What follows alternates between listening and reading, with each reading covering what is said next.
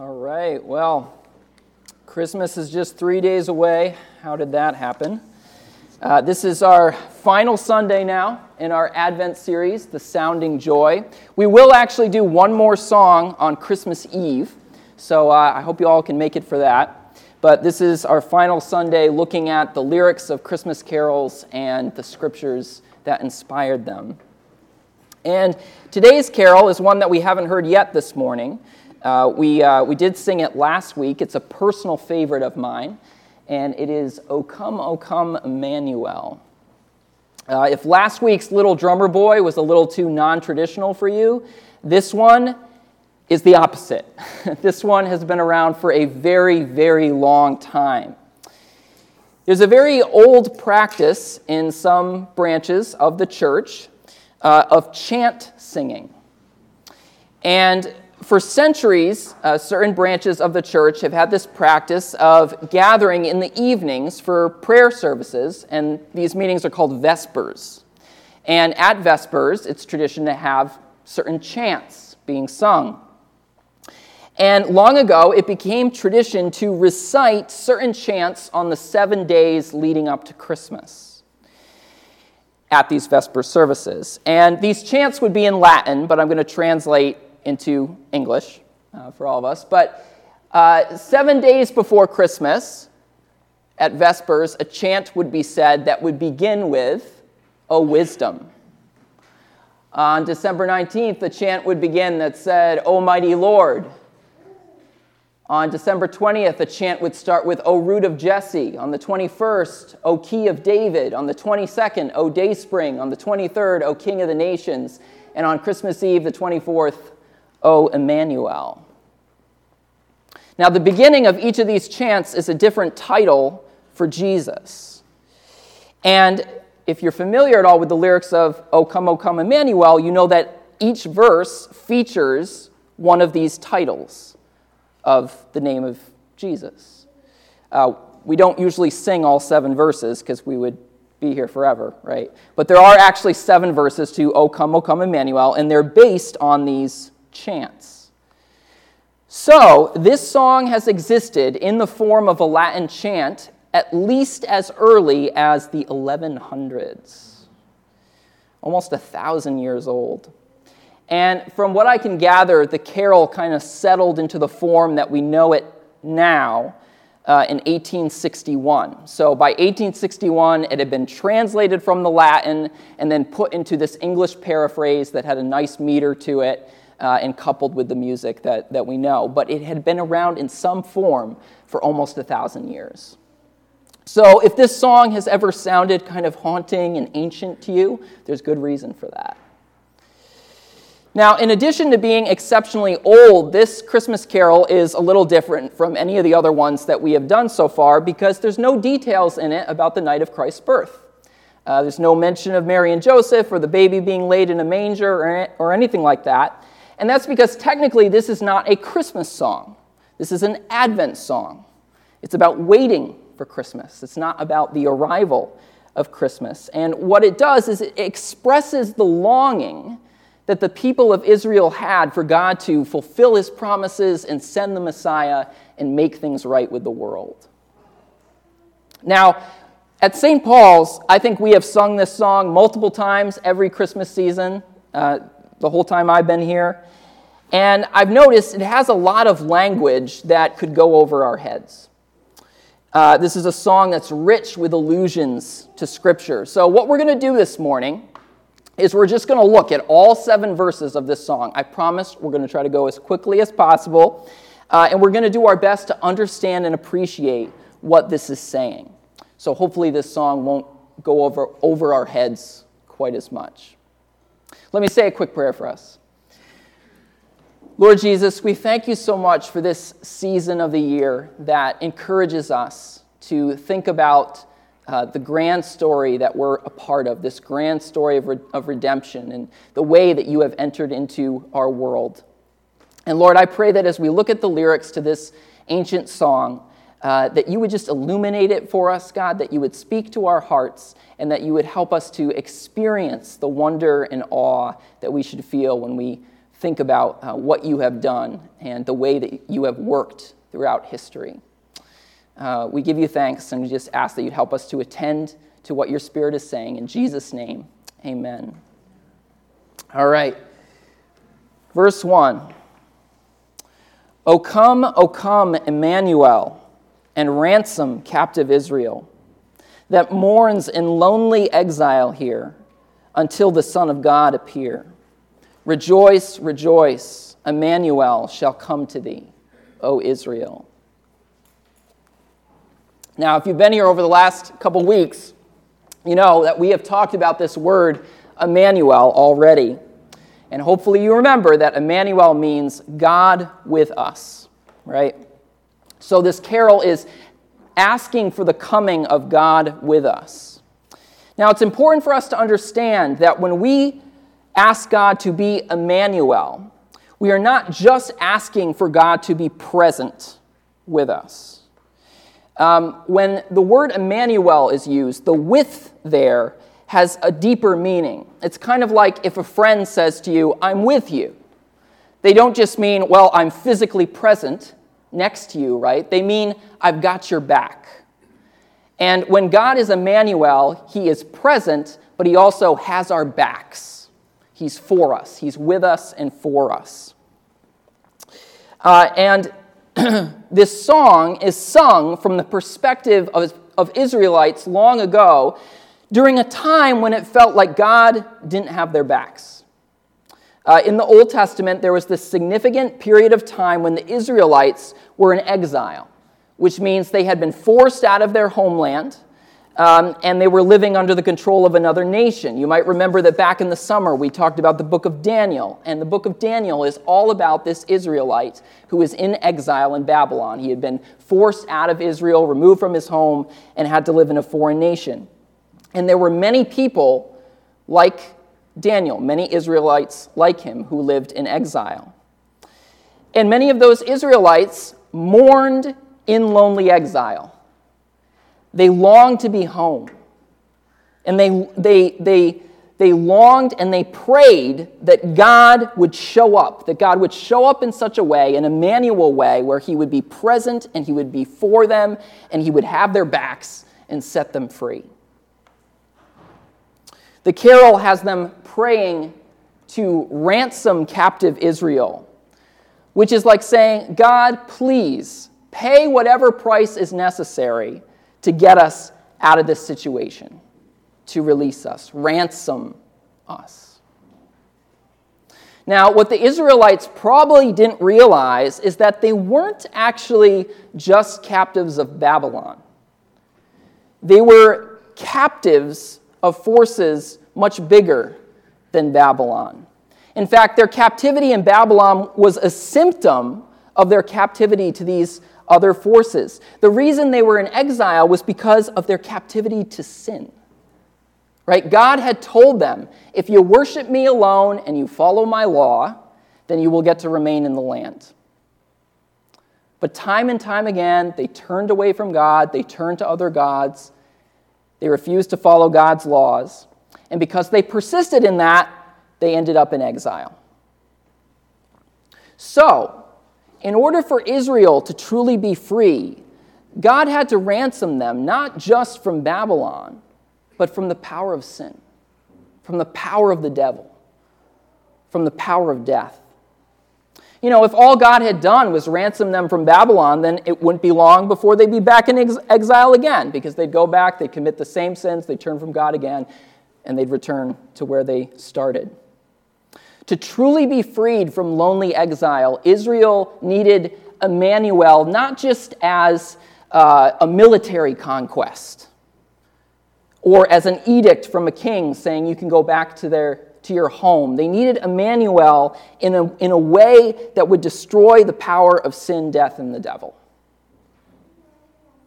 And of course, what we celebrate at Christmas is that God actually did just that right? He did that by becoming with us in the most remarkable of ways, by being born as a human being. Through doing that, God was present with us in the most remarkable, unexpected way, as an incarnate deity. And not only was he present with us, no, no, He was also for us. He showed us that He has our backs by living uh, among us and by being patient with humanity and by suffering and dying on a cross for our sins. Just like the Israelites, we need the Son of God to appear in order to be ransomed from this captivity that we are in to sin and death and the devil. We are in exile. We long for our true home. We live in a world of injustice and suffering and loneliness and death. And we need Emmanuel. We need God to be present with us and to have our backs. Let's look at the next verse. O come, O come, thou Lord of might, who to thy tribes on Sinai's height in ancient times didst give the law in cloud and majesty and awe. If you've ever seen that old movie, The Ten Commandments, you know what this is referring to.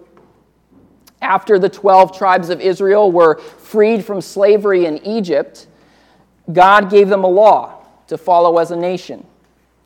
And he gave that law to Moses at a place called Mount Sinai. And when he did that, it was pretty terrifying.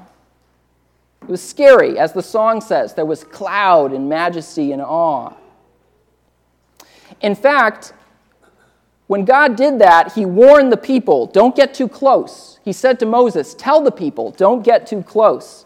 A very interesting passage. Book of Exodus, uh, chapter 19, starting verse 21, God says to Moses, Go down and warn the people so, they do not, so that they do not force their way through to see the Lord, and many of them perish. Even the priests who approach the Lord must consecrate themselves, or the Lord will break out against them. Now, I think this passage right here is worthy of a sermon in itself, but what it seems to be saying is that when God appeared in his holiness and in his power, it was scary because like if sinful human beings came too close they could just die on the spot and god was trying to prevent that from happening and i find it so interesting that in this song we ask for this god this god of might to show up it's a little weird isn't it because at the same time this song is reminding us that in the past when this god of might showed up it was pretty scary right? He gave us a law that no one has been able to follow perfectly except for Jesus. And when he revealed that law, his holy presence was so powerful that if a sinful human being came too close, they could end up dead. And yet, here we are asking for this God of might to come to us. And of course, we're asking for that not because we want the God of might to destroy us, but because we want the God of might to save us. But how can the God of might come close to us in a way that saves us rather than destroys us? And Christmas, of course, gives us the answer. God finds a way, right? He becomes incarnate. At Christmas, we remember that the same God who appeared in cloud and majesty and awe humbled himself so radically as to be born as a baby in Bethlehem. He humbled himself so that he could come to us without destroying us. Third verse. O come, thou rod of Jesse, free, thine own from Satan's tyranny. From depths of hell, thy people save, and give them victory or the grave. Sorry about that. Now, this verse begins with a name for Jesus that might be a little confusing for us. Why is he called the rod of Jesse? Well, that is a title that's actually taken from a prophecy from the book of Isaiah, which was written over 700 years before Jesus was born. And this is what it says. This is uh, from Isaiah chapter 11, verse 1. A shoot will come up from the stump of Jesse. From his roots, a branch will bear fruit. The Spirit of the Lord will rest on him, the Spirit of wisdom and of understanding so the shoot from the stump of Jesse is a person who has the Spirit of the Lord on him, right? And I didn't put this here, but the prophecy uh, goes on to say that uh, this person will judge with righteousness, and people from all the nations will rally to this person, and he's going to bring about justice. So, what does it mean that this person will be a shoot from the stump of Jesse? The King James Version says rod from the stump of Jesse. I like shoot more because we don't usually talk about branches, calling them rods anymore.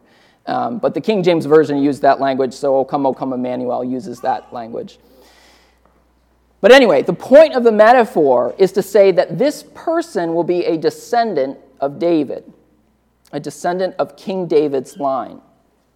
Jesse was the father of King David. And so when it says that a shoot will spring up from the stump of Jesse, it uses that language because everybody thought that King David's line had ended. If you thought of King David's line like a tree, they thought it's been cut down. All that's left is a stump. And yet, Isaiah is saying someone is going to rise up in the line of David, and he will be this great king who will rally all the nations to him and, and change the world. Now, you might be wondering, if you're like me, well, why not call him uh, someone who's coming from the stump of David? Why the stump of Jesse? That's kind of a weird way of putting it. Why talk about David's father? David's father was never a king. And the best answer I've heard to that question is because uh, Isaiah is trying to emphasize that this king is going to be superior to David. Um, every king after David was called the son of David, but this is the only king that's called a son of Jesse. Right? So the whole idea is this king is going to be even better, better than David. And the reason that this king is going to be superior is because, as the song says, uh, he's not just going to deliver Israel from political problems. He comes to deliver us from Satan's tyranny and from the power of the grave. He comes to deliver us from the true sources of our captivity and exile. All right, verse 4. This one, I love this one. This one might be my favorite of all. Oh, come now, day spring, come and cheer our spirits by thine advent here. Disperse the gloomy clouds of night, and death's dark shadow put to flight. Ah, that's awesome. I love that. So here Jesus is called, I'm sorry, I'm having trouble with the slides this morning, aren't I? Uh, here Jesus is called the day spring. The day spring. And that means sunrise. Makes sense, right? When the day springs to life, the sun rises. And he's called that because throughout Scripture, our condition as human beings is described as a condition of being in darkness. Right? We are in darkness because of this captivity to sin and death and the devil. And we need light to shine in from an outside source and illuminate the world that we're in. And again, the book of Isaiah, which was written 700 years before Jesus, prophesied this inbreaking of light that was coming. It says in chapter 9, verse 1 In the future, God will honor Galilee of the Gentiles by the way of the sea along the Jordan. Now, Galilee, of course, is where Jesus lived and grew up and did his ministry, right? So I don't think that's a coincidence. Uh, continuing in verse 2, the prophecy says, The people walking in darkness have seen a great light. On those living in the land of the shadow of death, a light has dawned, a day spring. You have enlarged their nation and increased their joy. So the prophet is saying that in the future, by way of Galilee, a new day will come, a day that dispels the darkness. And if we skip ahead to verse 6, we're told that this new day will start, this light shining in the darkness will begin with a child being born. It says, For us, for to us a child is born, to us a son is given, and the government will be on his shoulders. In other words, he's going to have a lot of authority. Uh, and he will be called Wonderful Counselor, Mighty God, Everlasting Father, Prince of Peace. Of the increase of his government and peace, there will be no end he will reign on David's throne and over his kingdom, establishing and upholding it with justice and righteousness from that time on and forever. And of course, that promised child, that light in the darkness, was the baby born in Bethlehem. I find it so interesting that in this prophecy, this promised king is called Mighty God and Everlasting Father. Did you notice that? Those are names that are only appropriate for God Himself. It's idolatry to call a human being Everlasting Father or Mighty God. And yet, here they are, 700 years before Jesus is born, and, and Isaiah is, is saying this. He's prophesying this that a king is going to come who's called Mighty God and Everlasting Father. And not only that, he says that this, this king is immortal, right? Because he says that he's going to uphold his kingdom forever. What human being can uphold a kingdom forever? Now, I don't know if when Isaiah received this from God and, and shared it, if he understood how this prophecy was going to be fulfilled. I kind of doubt it. I, I think he wasn't sure. And yet, he says this, right? And this prophecy implies that this king, this Messiah who is going to come, is going to be more than just an ordinary human being. And of course, Jesus fulfilled that, right? Because Jesus was not just a human being but was God in the flesh.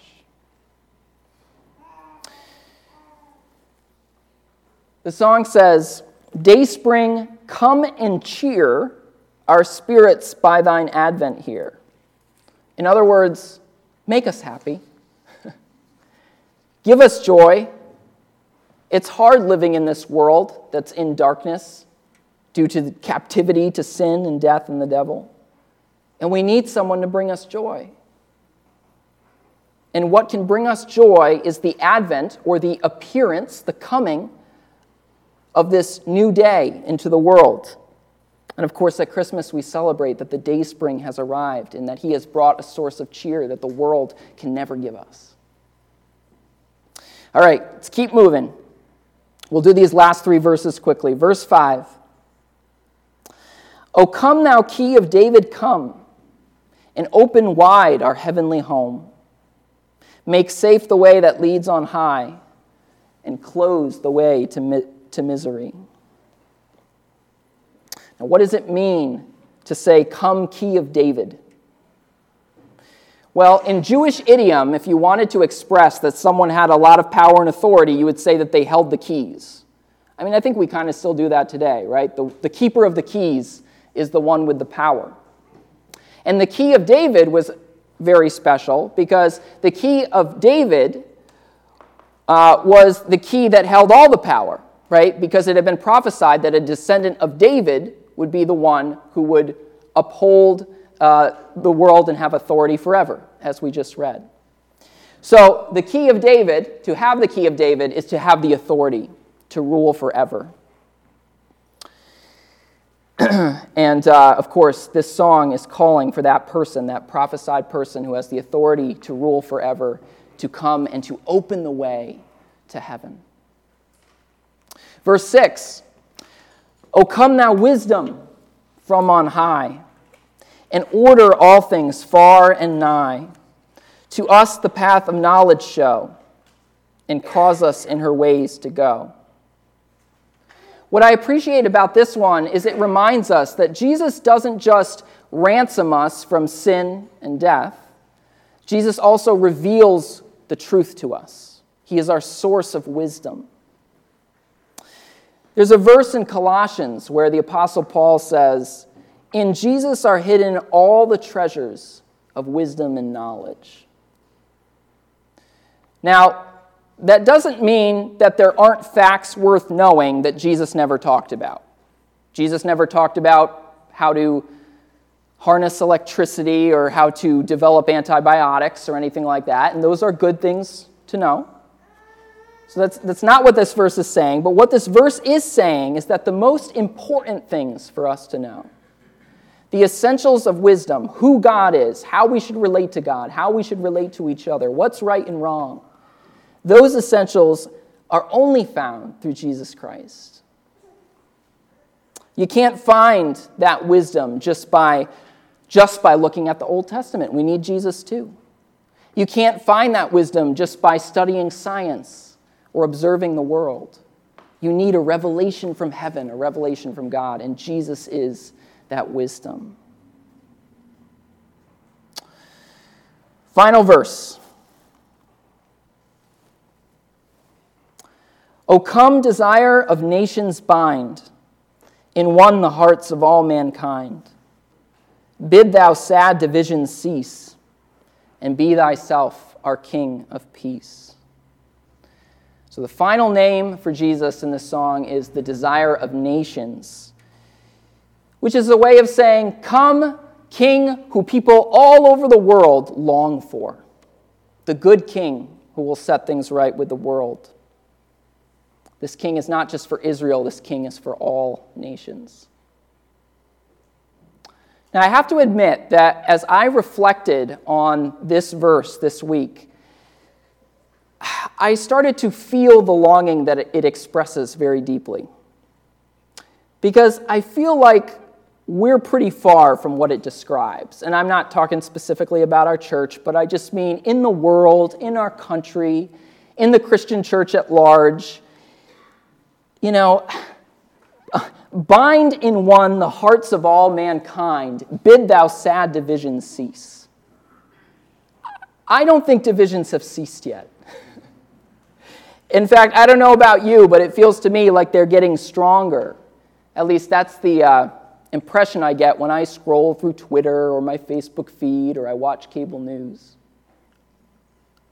And as I see that division and I hear the name calling and the sarcasm and the pridefulness, and I see the inability of people to listen to each other and confusion over what is true, I find myself praying these words Bid thou sad division cease. I think that the holidays are actually a time when we often feel our divisions more acutely because the holidays bring together extended families. and uh, most extended families have people in them with wildly different views, right? Especially wildly different political views.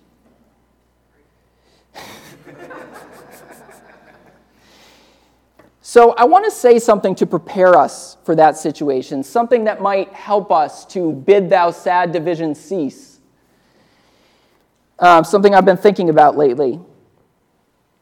When Jesus picked his 12 disciples, among them, he included a man named Matthew the tax collector and a man named Simon the Zealot. And what you might not realize is that these two men, in their day and age, were on opposite sides of the political spectrum.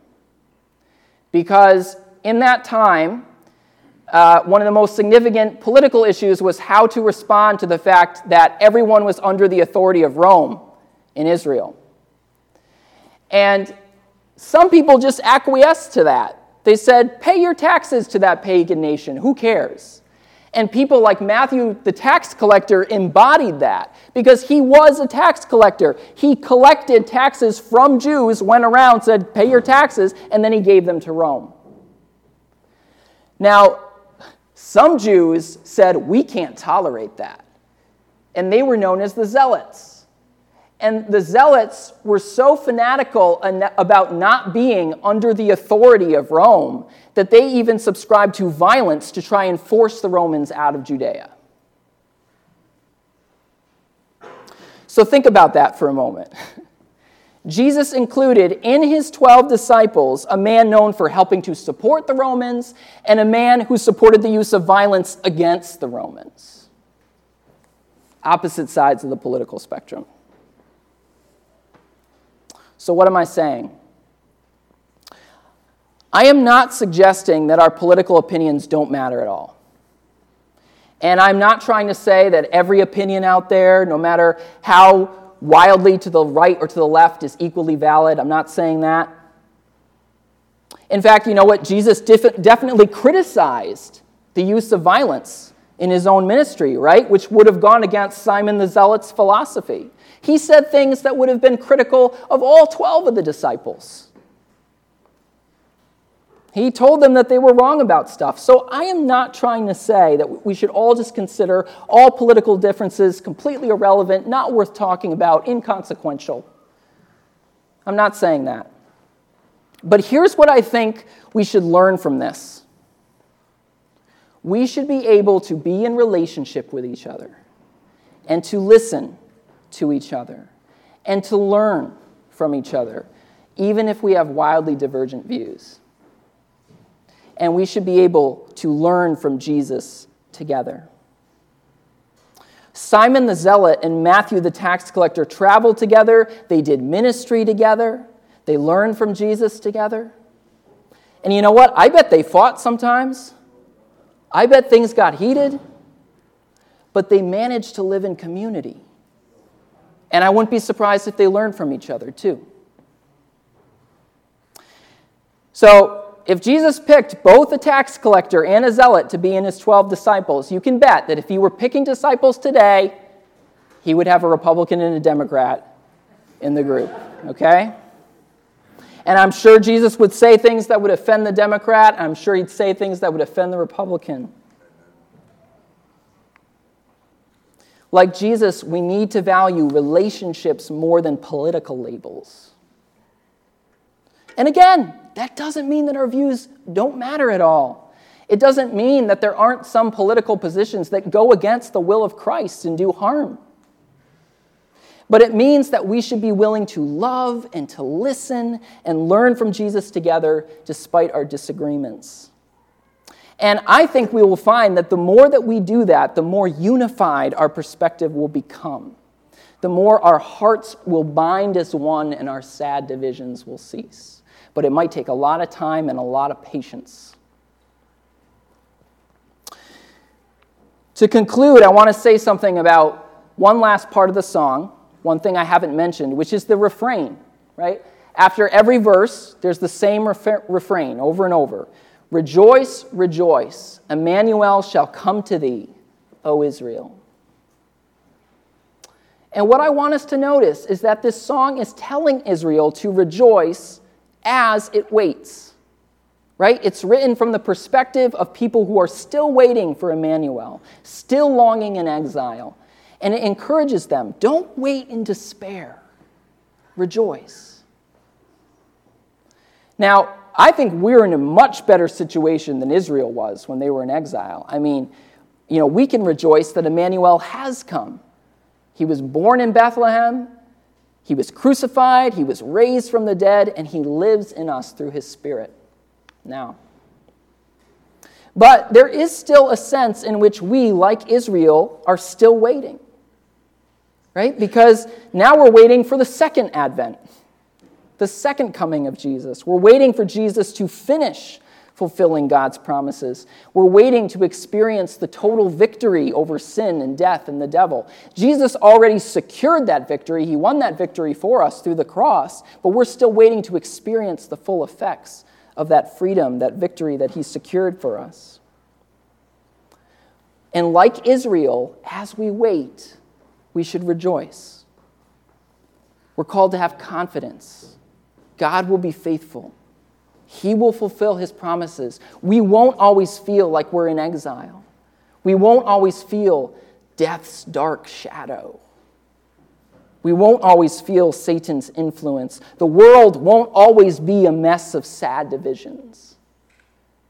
And Christmas should fill us with hope as we wait because it's a reminder that God really is Emmanuel, that He is present and He's got our backs. Let's pray.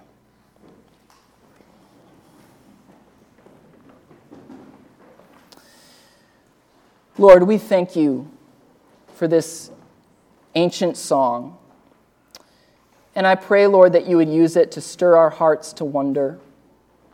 I pray that if any of us feel like we are longing uh, for peace and for, um, for health and for justice, and our longing is, is not yet fulfilled. I pray that we would be able to sing this in solidarity with people of faith who have waited patiently for you throughout history. Lord, allow us to let this song give expression to that longing that we feel, and at the same time, allow it to give us confidence that you are Emmanuel, that you are with us and for us that you will fulfill your promises and that you are faithful. In Jesus' name, amen.